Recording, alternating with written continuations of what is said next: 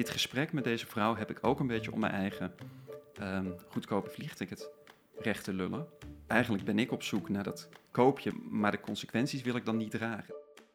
Welkom bij Spring in het Diepe.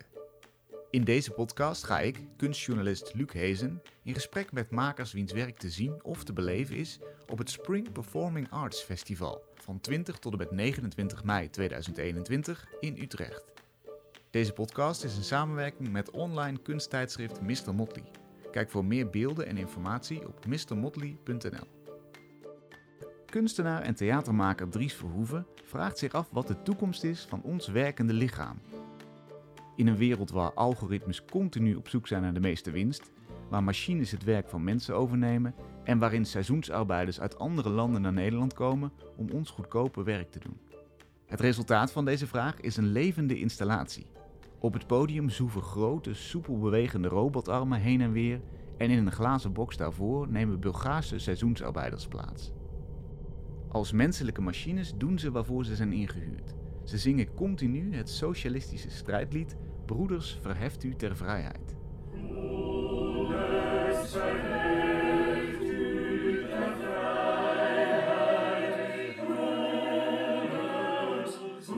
Ik zoek hem op in Internationaal Theater Amsterdam, waar hij het decor voor het eerst aan het opbouwen is. Dries, goedemiddag. Goedemiddag. Hoe kwam je op het idee om als basis van deze installatie ons werkende lichaam te nemen? Om die centraal te stellen? Er was een moment dat ik ehm, een vliegtuig nam met Ryanair. Um, en ik, ik, ik weet niet of je, je hebt vast een keer met Ryanair gevlogen. Ja, zeker. Uh, vind ik eigenlijk een hele vervelende vliegmaatschappij. Het is de enige die vanuit uh, Catania vliegt op Nederland. Um, mijn vriend woont daar en dat, nou, ik, nam dat vliegtuig heel goedkoop, iets van 28 euro of zo. Ik had er ingecheckt, ik had me zelfs mijn, mijn tas on, aangemeld online. Uh, en ik kom aan de balie en dat had ik blijkbaar verkeerd gedaan.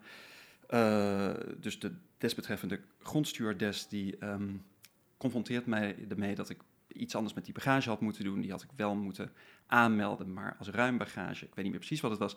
Ze zei 25 euro en anders, uh, uh, anders mag, je niet mag je niet mee. En ik vond dat waanzin, wat ik dacht, hè, maar ik heb het toch gewoon goed aangemeld. Waar heeft u over? 55 euro, anders mag u niet mee. Ik zei, sorry, maar vertelt u mij even de 55 euro en anders kan u uit de rij. En die mevrouw die was alleen maar haar regelgeving aan het herhalen. En ik probeerde haar op menselijk niveau uh, te benaderen. En dat was onmogelijk. Dus zij, ik, uh, totdat ik tegen haar zei: Bent u met het verkeerde been uit bed gestapt? Is er, uh, heeft u lekker geslapen? En je, nou, dat doet, dat, mijn persoonlijkheid is ook dusdanig dat ik ehm, heel snel wit heet word als ik het gevoel heb dat ik niet in contact sta met iemand. Mm. tot het moment dat ik zei, moet u eigenlijk wel voor Ryanair werken, is het, is het feit dat u voor zo'n gehaaid bedrijf werkt, wat al die regels op uh, online zet, waardoor we allemaal de intrappen om voor een schijntje ergens heen te vliegen, maar dan uiteindelijk toch 60 euro duurder kwijt zijn vanwege onze plaatsreservering of vanwege een verzekering of wat dan ook. Ze proberen je natuurlijk op alle mogelijke manieren te verleiden. Ja. En dan mag u het vuile werk opknappen, want u krijgt mij voor uw uh, balie staan. Uh, en u werkt voor het bedrijf met al die systemen die online proberen mij op een of andere manier in te trekken. Moet u niet van baan veranderen? Moet u zich niet uitspreken tegen uw baas? Zij greep mijn tas, zij smeet die op de band. En uh, ik kom aan in Amsterdam en de hendel van de tas is doorgesneden. Um, en ik weet niet of dat die vrouw dat gedaan heeft. Maar vanaf het moment dat ik die hendel in mijn hand had, of ik kon hem niet meer vasthouden, dat is een zware tas, begon ik me ideeën te, te, te vormen over haar werksituatie. Uh, dus dit was eigenlijk de aanleiding om te denken, wat betekent het om te werken in een geautomatiseerde werkomgeving, die alleen nog maar gevormd is door een kunstmatige intelligentie die op een of andere manier heeft bedacht hoe wij consumenten functioneren, waarin uh, het menselijk contact een soort van aan het einde van de reeks staat. En een hinderlijke onderbreking is van de geautomatiseerde processen. Zeker, en, dat, en die, die hinderlijke onderbreking, die uh, ondervinden we heel vaak niet. Want ik weet niet hoe uh, een pakketje van bol.com bij mij komt. Of ik, ik weet soms hoe een Uber-chauffeur functioneert op het moment dat ik een gesprek met hem aanga. Maar hoe, hoe meer ik. eh, dus dat was de aanleiding vanaf het moment dat ik die vrouw heb. dat ik deze ervaring had met, met zo'n vrouw voor Ryanair. eh, belandde ik in veel situaties waarin mensen werken in geautomatiseerde omgevingen. Ehm, en ik begon me steeds meer een voorstelling te maken van een wereld waar de mens aanvullend is op systemen ehm, die geautomatiseerd zijn. Ehm, en vanuit daar begon ik te denken, wat, wat gebeurt er eigenlijk op een moment dat we helemaal niet meer nodig zijn? Via die ene ervaring. Hmm. Dat is, ik, ik voelde me licht ongemakkelijk, ook over mijn eigen gedrag. Ook over mijn, mijn soort eh, ja, paternalisme richting die vrouw. Dat ik veronderstelde dat zij zomaar kon gaan protesteren. Dat zij zich kon verzetten. Dat zij een mening kon hebben over het werken voor Ryanair. En toen realiseerde ik me dat ik dat ook wel eens bij, bij, bij kassajuffrouwen van de, van de Albert Heijn bijvoorbeeld doe. Dat ik vanuit een soort aardigheid het ga hebben over, goh, hoe is het eigenlijk om hier te werken? En dat je dan een blik krijgt met, eh, waar bemoei je je mee? Of wat bedoel je nu eigenlijk? Ah, Wat, ja. ehm, Alsof er een andere optie is. alsof er een andere optie is en wie ben jij eigenlijk? En waarom stel je die vragen eigenlijk? En terugdenkend naar Ryanair dacht ik ook, dit doe ik. Dit gesprek met deze vrouw heb ik ook een beetje om mijn eigen ehm, goedkope vlie- vliegticket recht te lullen. Want eigenlijk ben ik op zoek naar dat koopje, ben ik eigenlijk ook stiekem blij met die 28 euro voor een ticket. Hmm. Ehm, maar de consequenties wil ik dan niet dragen. De consequenties dat je dat doet bij een heel gehaaid bedrijf, die uiteindelijk toch wel via een omweg 30 euro van je afsnoept, omdat je iets verkeerd hebt gedaan met een tas of omdat je, ja, Ja. wat dan ook. Ehm, dus daar, daar ging ik toen over nadenken, over mijn eigen positie als mens en consument in dit geval Mhm. over de positie van ehm, mensen die functioneren in zo'n omgeving. Ehm, en over de toekomst. Over een, want we leven in een tijd waarin elke werknemer eigenlijk de vraag stelt: kan ik datgene wat er gedaan moet worden ook doen op een andere manier? Kan ik dit automatiseren of kan ik het werk wat mevrouw of meneer X doet ook outsourcen aan iemand ver weg? Mhm. Kunnen we misschien een vorm van kunstmatige intelligentie inzetten om ditzelfde werk eh, te laten eh, uitvoeren? Kan ik misschien mijn hele bedrijf ehm offshore uit naar, naar eh, Azië verplaatsen of naar de Balkan verplaatsen? Dus het betekent dat we die, die concurrentie steeds meer voelen. En we leven in een wereld waarin ehm, die concurrentie steeds meer globaliseert. Waarin jouw en mijn werk ook in verhouding staan tot alternatieven eh, ergens in den verre. Ja, Eh, want oorspronkelijk was de deal van werk... oké, je krijgt geld voor tijd en je inspanning. ja, Dat is eigenlijk hoe, hoe, hoe we het kennen, in de klassieke zin. zeker. En Zie, zie jij dat veranderen binnen, binnen zo'n systeem? Of, of ging je die kant op denken van hoe, hoe verandert dit? hoe verandert... Nou ja, ja zeker. Ehm, en die, die, kijk, als je het hebt over de... Er zijn heel veel ontwikkelingen ehm, tegenwoordig. Als je het hebt over automatisering, als je het hebt over de inzet van machines. En ergens kan je dan denken van, ah, maar dat was toch ook zo in de industriële revolutie bijvoorbeeld. Dat was ook een, een omkering. Ehm, alleen het is nu, we leven nu in een tijd waarin ehm, wij niet alleen maar concurreren met elkaar, waarin we tegen elkaar worden uitgespeeld als Nederlanders, die al dan niet dat fabriekswerk willen doen. Maar we hebben ook een Europese markt. Dat wil zeggen dat, voor je het weet, wordt er, ja, een, een ondernemer denkt ook, kan ik jou vervangen door iemand uit de Balkan of uit Polen of iemand die gemotiveerder is, die sneller is dan jij, die soms ook goedkoper is dan jij. Ehm, en er is de continue vraag naar, ehm, kan ik het misschien ook automatiseren? Dus hoe, eh, het werk gaat voor mij ook over de, de arbeidersbeweging, eh, de toekomst van verzet. Dat op het moment dat we niet blij zijn met de manier waarop we werken, gaan we dan, eh, gaan we dan ons verenigen, gaan we dan protesteren. En daar zie je denk ik een hele grote verandering ten opzichte van ehm, nou, de afgelopen honderd jaar. Dat we ehm, die mensen die werken soms geen enkele politieke invloed hebben in de plek waar ze, eh, waar ze werken. Dus dat mensen uit de Balkan of uit Polen die hier werken geen politieke invloed hebben. Dat ze de, de FNV niet weten te vinden. Dat zij soms ook heel blij zijn met werk waar jij en ik van zouden zeggen: Oh, dit is wel heel monotoon. Of dit is wel heel. eh, is dat een manier waarop je wil slapen? Is dat een manier waarop je wil werken?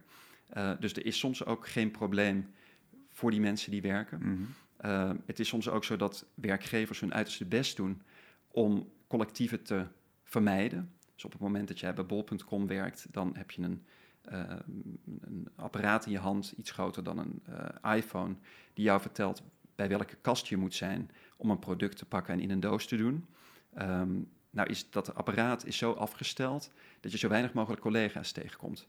Dus jouw collega in gangpad 16, die moet een fles shampoo halen. Jij bent in gangpad 14 en jij moet uh, kattenbrokken halen. Dan alle twee die, die apparaten, die, die um, krijgen een, een, een um, ja, die, die functioneren op een manier dat jij die mevrouw met die shampoo niet tegenkomt, omdat dat het werk ophoudt.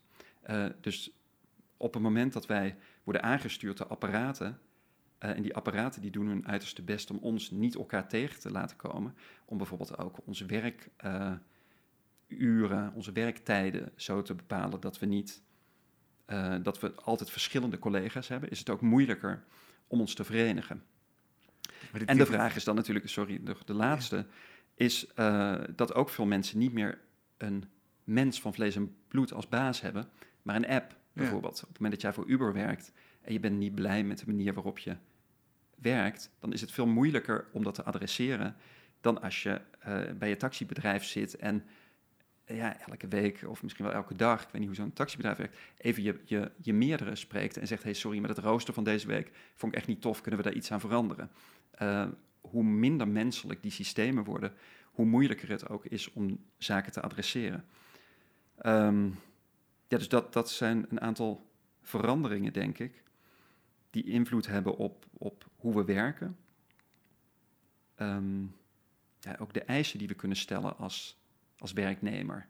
Je kan wel zeggen, bijvoorbeeld, het minimumloon moet omhoog. Laten we het minimumloon naar, van 10 euro naar 15 euro zetten. Maar ja, het kan, het kan goed dat een, een werkgever dan zegt: uh, Ik ga even kijken wat ik in China kan doen ondertussen. Mm. Of toch maar die investering doen voor een, robot die het uh, oplost. Ja, ja precies. Ja. En daar, um, ja, daar heb ik veel voorbeelden van, van uh, ben ik tegengekomen het afgelopen jaar. In... Want zo'n voorbeeld als bij bol.com in het magazijn, dat, dat is echt ontworpen om mensen niet elkaar te laten tegenkomen. Niet te laten tegenkomen en om ook steeds meer uh, te outsourcen aan, aan robots. Dus je ziet steeds meer magazijnen, ook in Nederland, die zonder mensen werken. Uh, het nieuwste magazijn van Albert Heijn is met veel minder mensen dan elk ander magazijn, uh, omdat het op de lange termijn goedkoper is. Uh, ik was bij een bedrijf wat AGV'tjes ontwikkelt. Dat zijn uh, pallet trucks, dus trucks die zeg maar pallets vervoeren in magazijnen, maar dan geautomatiseerd, dus zonder dat er iemand op zit. en het fascinerende vond ik dat ze op de website al aangegeven stonden als zijnde uh, in zes, zeven jaar heeft u deze investering eruit. Want onze AGV die drinkt geen koffie, die hoeft geen pauze, die slaapt niet. Um, en daar kon je zelf dan, dan dacht ik, oh, daar aan doordenken, die zeurt niet, Juist. die gaat niet in protest. Is niet jarig. Die is niet, ja, ik weet niet, jarig, weet ik niet. Ja, geen bedrijfsuitjes meer. Ja. Um, en toen ben ik daarheen gegaan, naar het bedrijf van die AGV's. En dat vond ik ook uitermate verdrietig eigenlijk. Aan de ene kant heel fascinerend. Er stonden zo drie jonge jongens in de twintig die daar aan hadden gesleuteld. En die lieten die drie, waren ook drie uh, wagens, rondrijden. Het, het fascinerende en ook het ironische vond ik dat ze menselijke namen hadden. Dus die heten Jack, Tom en Peter. Of ik weet niet wat de derde naam was. Uh, en die deden het werk wat tot nu toe heel veel mannen nog doen die met zo'n pallet truck rondrijden. Um, Waardoor ik ook dacht, ja, wanneer worden die jongens ontslaan? Want op het moment dat het werk gedaan is, ja, dan kan het op een gegeven moment ook weer geautomatiseerd worden. Ja. Um, Want inderdaad, je kunt je afvragen, je kunt zeggen dat is de vooruitgang. Zo, zo gaat het kan, nou eenmaal. Dat, kan, dat kan. Dus de, de vraag, is dit slecht? Ja. Dat is er één die ik niet meteen met ja wil beantwoorden. Er is natuurlijk heel veel dystopisch geschreven over een, een volledig geautomatiseerde wereld. Een wereld waarin de robots het overnemen van ons. Je, je kan ook zeggen, godzijdank, dan worden heel veel klussen die monotoom zijn en die ja, niet zo, misschien ook niet zoveel geven aan jou als mens, worden dan ook nog uit handen uh, genomen. Is dat niet ook een, een fijne ontwikkeling? Ja.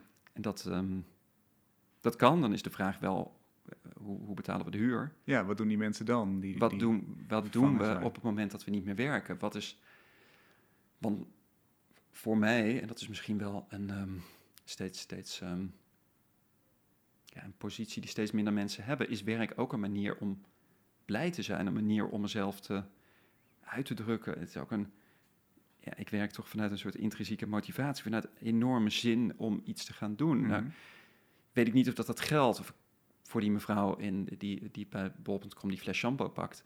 Ehm, maar op het moment dat er niks meer te doen valt, dat er gewoon eh, ja, te weinig werk is voor te veel mensen.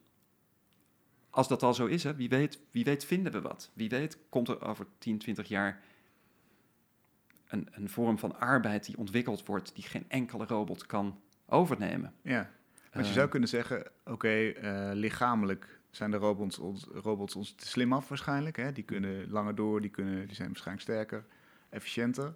Maar hoe zit het met denkkracht? Met, met, met onze hersens? Tot Ja. nu toe zijn die nog niet...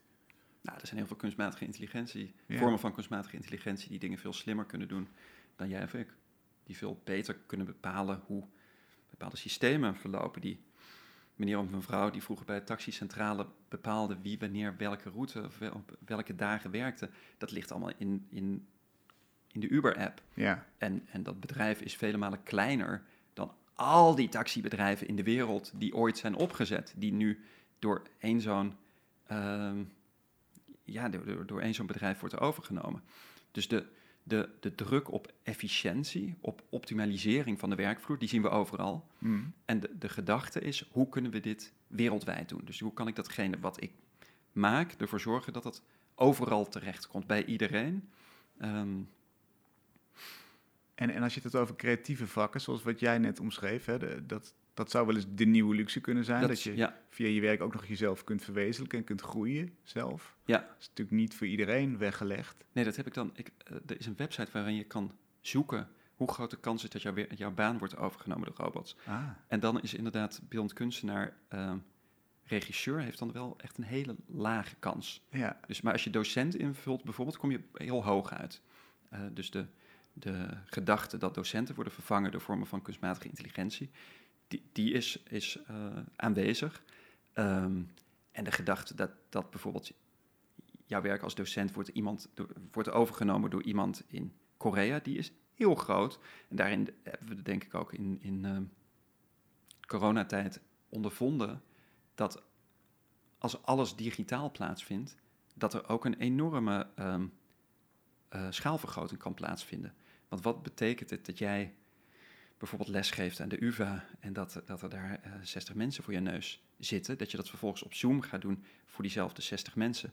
Terwijl daar kunnen net zo goed 8000 mensen luisteren naar jouw Zoom Mhm. als jij college geeft. Het Waarom? toch- het is toch al in het Engels, de hele toch wereld al in kan het- meeluisteren. Ja, dus, dus waarom zeggen we niet gewoon, nou, er is één waanzinnige professor en die geeft les aan elke week aan 8000 mensen in plaats van aan 30. Ja. Ehm, dus die, die, die efficiëntieslag, eh, iedereen die werk te verdelen heeft, die, die denkt op, op die manier. Ja.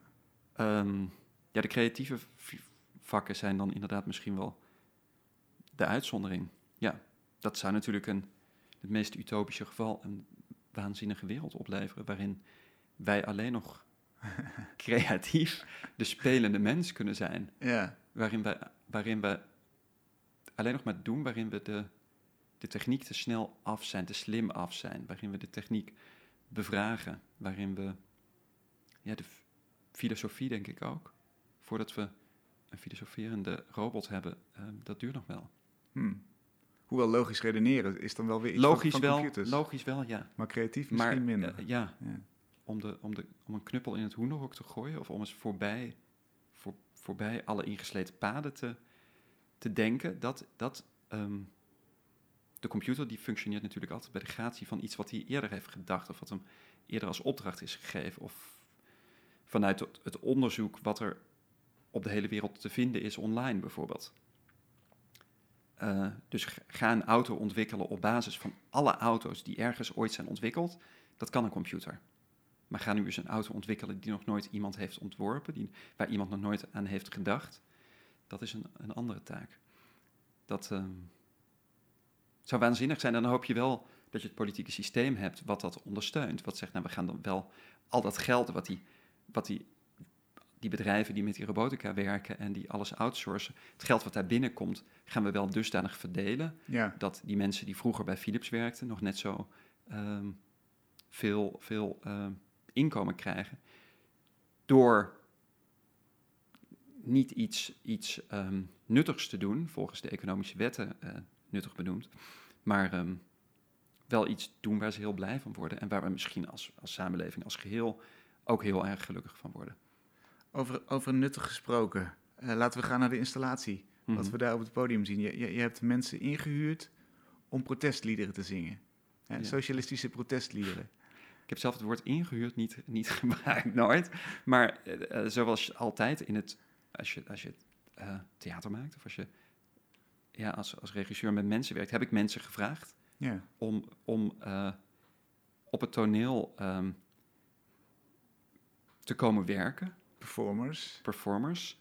En dat zijn eh, mensen, ik heb ervoor gekozen om mensen te vragen uit Bulgarije die ervaring hebben met seizoensarbeid, ehm, in meer en mindere mate. Ehm, en die, ja, waardoor dat, dat gesprek over wat is werk in de toekomst ook een heel actueel gesprek werd. Een En gesprek feitelijk. waarin wij ook heel veel hebben, hebben uitgewisseld en hebben gesproken over wat betekent het om een werkend lichaam te hebben. Wat betekent het om werk uit te voeren wat iemand anders niet meer wil uitvoeren, bijvoorbeeld? Wat betekent het om werk uit te voeren onder condities of voor een bepaald inkomen waar jij misschien heel blij mee bent, maar andere mensen niet? Ehm, en ook met mensen die heel veel ervaring hebben op een geautomatiseerde werkvloer, die dus ook mij konden vertellen over ehm, misschien het voorland van, van eh, een samenleving wat wij met z'n- allen misschien wel delen. En wat vertelden ze daarover? Nou, dat ze, dat ze de, de, de continue aanwezigheid van, van techniek voelen en dat zij daarin eigenlijk ook als techniek gezien worden. Dus op het moment dat jij continu, als je als aardbeienplukker bijvoorbeeld concurreert met de automatische aardbeienplukker, dan doet dat iets met je arbeidsethos. Dan doet dat iets met de manier waarop je die aardbeien, aardbeien plukt. Ehm, Namelijk zo efficiënt mogelijk, zo mechanisch mogelijk. ja. Ja. ja. De, de, de, nou ja, als ik dan de, de vraag stelde van hoe, hoe zit dat met protest? Of hoe zit dat met op het moment dat je ehm, niet blij bent, niet te zeggen dat, dat die mensen waarmee we werken, dat die ehm, eh, nooit blij waren op de werkvloer, maar er waren wel momenten. Ehm, heb, kon je je dan verzetten? En dan kreeg ik wel terug te horen van, nou verzetten, dat is er niet, niet bij. Want je functioneert ook in een precaire positie. En dat heeft er ook mee te maken, wat ik net al zei, dat je dan niet in het, in, ehm, het land werkt waar je je het meeste mee verbindt. Dus als je als Bulgaar of Roemeen in de Nederlandse kassen werkt, dan voel je ook voor jou tien anderen. Eh, dat zijn ook mensen die werken met flexcontracten. Nou, Nederland wordt flexland genoemd van Europa. Eh, er zijn steeds minder mensen die met een vast contract werken. Maar lekker eventjes staken, dat is er niet bij als je een flexcontract hebt. Want voor je het weet word je Ja. aan de kant gezet. Ehm, dus dat heeft ook een, een, een demotiverend effect om, om ehm, je uit te spreken en daarmee ook ehm, ja, je misschien ook wel het werk toe te eigenen. Ehm, dus voor deze mensen is werk ook heel vaak een manier om, om behoorlijk snel een eh, goed inkomen te, te verwerven. Want dat is alsnog hoger hier Dat is met onze minimumloons dan Ja, dat is, dat is zes keer hoger dan in Bulgarije. Ja. Dus dat betekent dat, ehm, nou ja, wat, wat mensen hier in twee maanden verdienen, dat ze dat in Bulgarije in twaalf maanden verdienen. Eh, dus dat doet ook wel iets met de, met de manier waarop iemand zijn werk eh, uitvoert. En dat betekent ook weer wat voor die Nederlandse arbeider die soms aan de kant gezet wordt. Die, die wat ik net zei over de, de concurrentie met de automatische aardbeienplukker, dat voelt die Nederlandse man in het Westland op het moment dat die Bulgaarse aardbeienplukker misschien naast hem zit. Want die voelt ook, wauw, deze is gemotiveerd. Deze meneer die, die, die, die weet van wanten. ja, die gaat niet zeuren. Omdat hij een andere prikkel krijgt. Ja. Eh, en die, die, ik weet ook niet of dat, dat verkeerd is. Ik weet ook niet of dat het, het, het opengooien van grenzen in Europa voor arbeid, ja, is iets waar we met z'n allen voor hebben gekozen. En dat is denk ik ook een logisch gevolg van een wereld waarin geld alle kanten op mag en waarin goederen alle kanten op mogen, waarom arbeid daar niet? Ja. Maar dat betekent ook wel dat we, dat, dat we allemaal ook heel onzeker kunnen voelen van die, van die 7 miljard andere mensen die, die eigenlijk eh, uit hetzelfde vaatje willen tappen, die, willen, eh, ja, die opereren in diezelfde wereld. ja. Eh, want die muren die, die, zijn, die vallen weg. Je had het net over de schaduw van techniek. Die, die techniek die in hun nek hijgt de hele tijd. Op, op het podiumbeeld Mhm. heb je dat gedaan. Dus, Mhm. die, dus die mensen, die, de performers, die zitten in een soort glazen... ik noemde het al een kooi eigenlijk, maar de- hoe noem je het zelf? Is het een kooi? Kantine. Een kant- een kantine. Heel eufemistisch wel, maar met, met een soort plexiglas hè, en, en eh, nou ja, een afsluitbare deur. Eh, voor corona natuurlijk ook handig, maar het versterkt ook het idee wat erachter zit. Achter hen allerlei robots die, die super soepel en mechanisch bewegen. Ja. Dus die zitten letterlijk in hun nek te hijgen ook. Althans, dat is Ja. in de omgeving van de performers. Ja, ja, dus we hebben die twee werelden naast elkaar gezet. Dus je ziet de, de menselijke arbeid en je ziet de eh, geautomatiseerde of gerobotiseerde arbeid. En dan kan je de vraag stellen, zi- zijn zij één? Ver, de een het, functioneren van de ander? Ehm, of is het een keuze? Of staan ze tegenover elkaar? Is, is, is, is er inderdaad een utopie of een dystopie die, die eraan komt? Is dat de horizon? Ehm, want ergens, want we hebben het nu hier, hier, hier neergezet in, in ITA Amsterdam, is het ook iets heel eh, schoons. Nu we dit voor de eerste keer zien, denken we ook, wauw, het is, het is ook prachtig hè, hoe dit allemaal functioneert zonder enige menselijke inbreng. Ja, Want je ziet straks ja, heel veel machines die, die ons niet meer nodig hebben. Ehm, ja, je kan dus ook, dat, er was ook wel iemand in de, meerdere mensen in de groep die ook zeiden, godzijdank wordt er steeds meer gerobotiseerd. Wat dat betekent dat al die, die nutteloze taakjes die wij de hele tijd te doen krijgen, dat die gaandeweg niet meer nodig zijn om uit te voeren. Ik doe liever wat anders Hmm. dan ja, de hele dag maar, eh, weet ik het, de, de, de, de eh, steeltjes van een druif aftrekken of zo, zei iemand dan. Ik zeg, ja, dat doe ik dan de hele dag, de steeltjes van een druif aftrekken. Nou ja, als dit even door een machine gedaan kan worden, dan mag ik iets anders doen. Liever, liever iets anders. ja, als er dan maar iets anders is. Als er dan maar iets anders is. En dat is natuurlijk, dat is dan de, de grote vraag. En die, dat antwoord op heb ik ook niet. Nee. Eh, Wat in ieder geval nog een creatieve manier van die vrijheid van de arbeid is, is, is om ze een protestlied te laten zingen. Dat, dat, dat is. Dat is eh, ja, nou, dat is dus wat ik, wat ik, eh, wat ik ga vragen ze te doen. Of dat Ja. hebben we met z'n allen hebben we daaraan gewerkt. Ja. Ehm, Ik vind het toch grappig dat je zegt wat ik ga vragen om ze te doen.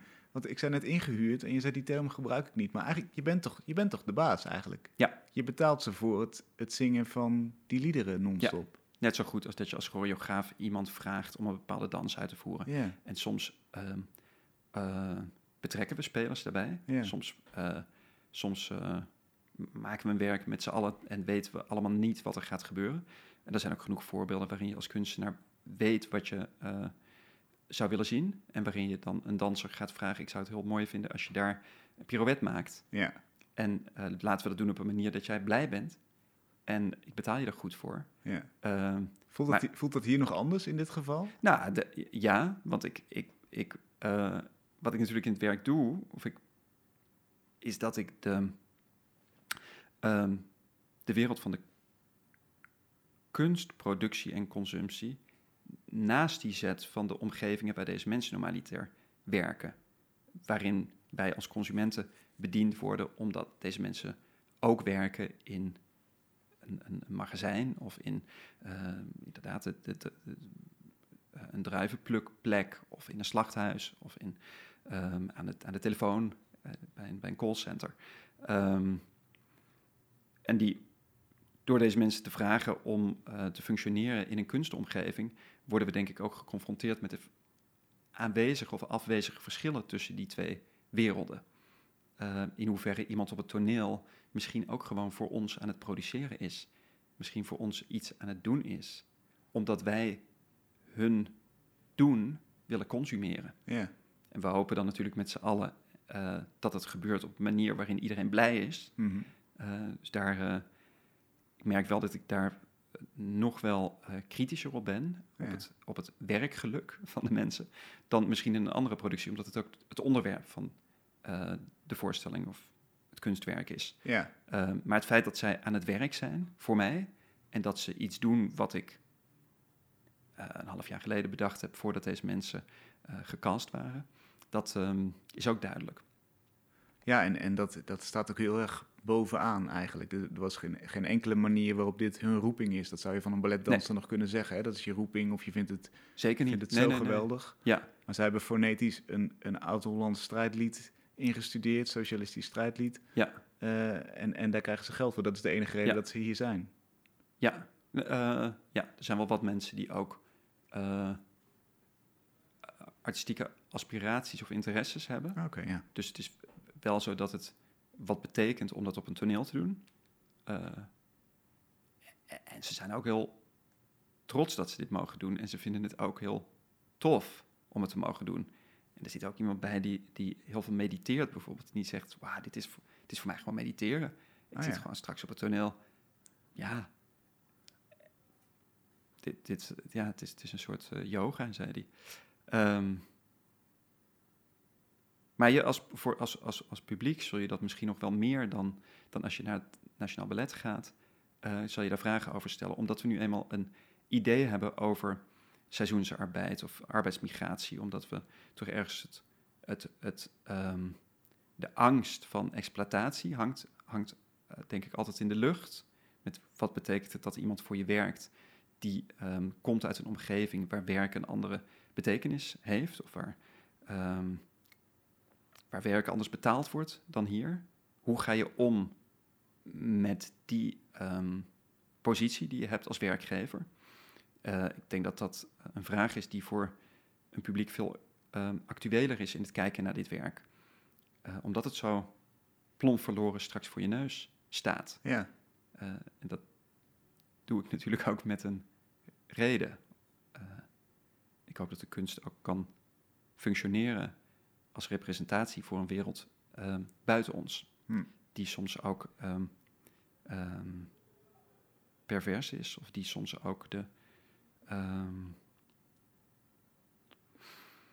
ja, waar soms ook de. de het vraag, waar de vraagtekens boven hangen over de, de manier waarop die wereld functioneert. Denk niet dat, we, dat, dat de kunst een, een ehm, uitzonderingspositie daarin eh, heeft. Ik denk dat de, de kunst mag functioneren zoals elk domein wat hier buiten de muren op straat functioneert Hm. misschien wel zou moeten functioneren om ons vragen te stellen over de, ehm, dat soort ehm, andere domeinen. Snap je wat ik bedoel? Ja, ik snap wat je bedoelt. Hoewel ik de- wel denk dat eh, je zou kunnen zeggen, kunst is nou dan misschien net het enige domein wat er, wat er een beetje buiten stapt. En wat niet de focus op die efficiëntie en op die eh, kapitalistische structuren wil leggen. En misschien is dat deels illusie, maar het is misschien wel prettig dat zo'n domein er is. Ik denk Ja, dat, dat, dat, dat dat ongemakkelijk zou kunnen zijn in, in, Ja, ja. in dit werk op een goede manier ongemakkelijk van oei.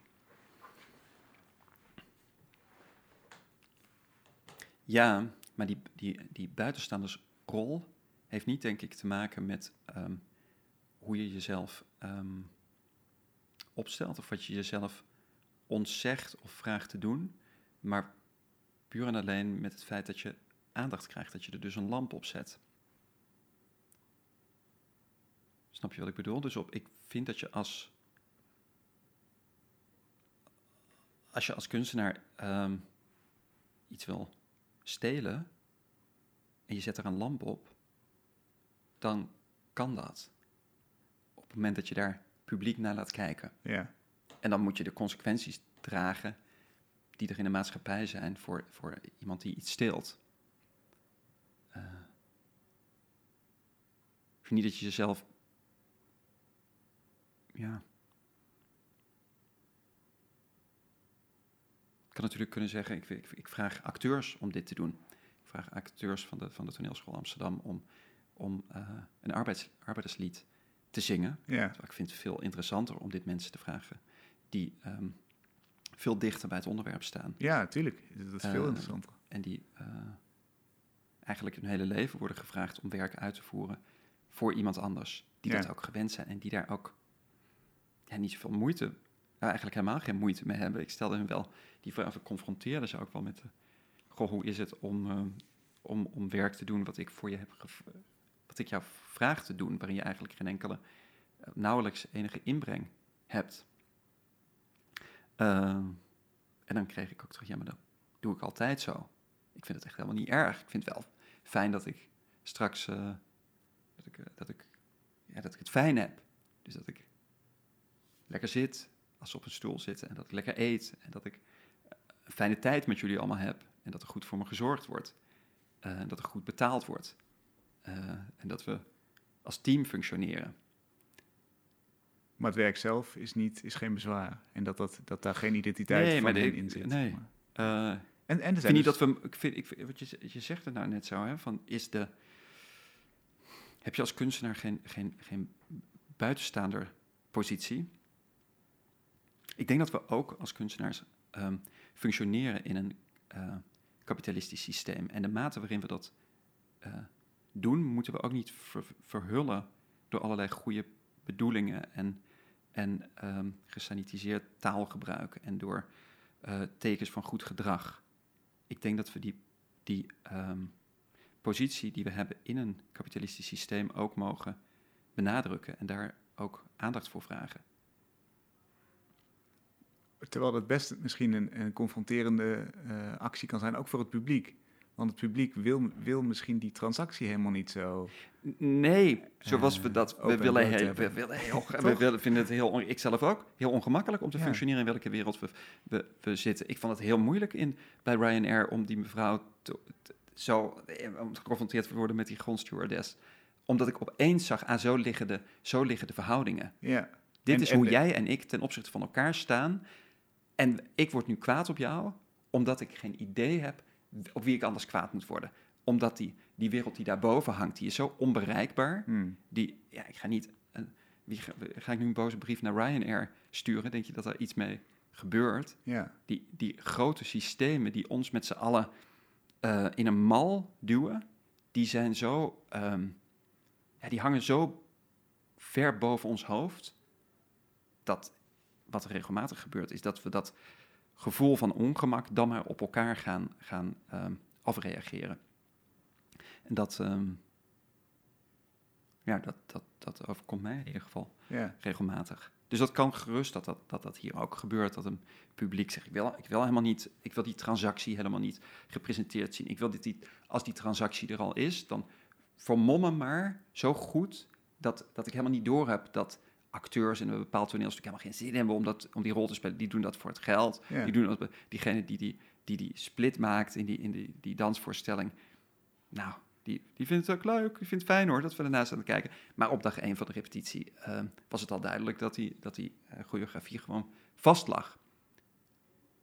Daar is in principe niks mis mee. Ik denk dat op het moment dat we ehm, als, als kunstomgeving ja, gaan zeggen dat iedereen die daar functioneert, dat intrinsiek gemotiveerd moet doen eh, en het moet zien als een vorm van zelfverwezenlijking, ja, dan, dan onttrekken we dus ook de representatieve functie die de kunst kan vervullen als voorbeeld voor hoe we met z'n allen functioneren in een groter geheel. Hmm. Ja, zeker. Maar het, het is ook geruststelling, denk ik, voor een publiek. Eh, zoals jij niet... eh, zoals jij bij Ryanair gewoon je, je, je, je, je wilde genieten van je koopje... En, en niet hoefde te weten ten koste van wie dat ging... wil het publiek dat ook niet natuurlijk. Nee, Die wil gewoon in de Schouwburg zitten en een, en een avond uit hebben... en daarna rode wijn drinken. Ja, als ik, als ik eh, s s'nachts om 12 uur nog iets bij bol.com kan bestellen en ik helemaal niet weet wat er gebeurt ergens in Waalwijk bij iemand die daar door zo'n magazijn rondloopt, Ja, dan ja, dan, dan heerlijk. Dan heb je, krijg je, de volgende dag krijg je je pakketje al binnen en dan kan je ook nog kiezen voor geen contactmoment. Dus dat staat daar gewoon op jouw stoepje. Dat kan je mee naar binnen nemen en je pakt het uit en je vindt het niet goed. Je pakt het weer in, je zorgt weer dat het terug gaat. Je hoeft niemand te ontmoeten die ergens in die keten voor jou dat werk heeft gedaan. En ehm, dat betekent dat die, die bubbel waarin we leven ook heel vaak niet transparant is. Dat we niet zien wat er buiten die bubbel gebeurt. Ehm, ik denk dat het interessant is om dat wel te doen. om af en toe wel ergens naar binnen te kijken. En dat de kunst dat ook eh, kan doen. Is er één aspect uit de hele installatie die jou het meest verbaasd heeft, of waarvan je denkt, ik ben, vind het mooi dat die zo is uitgepakt?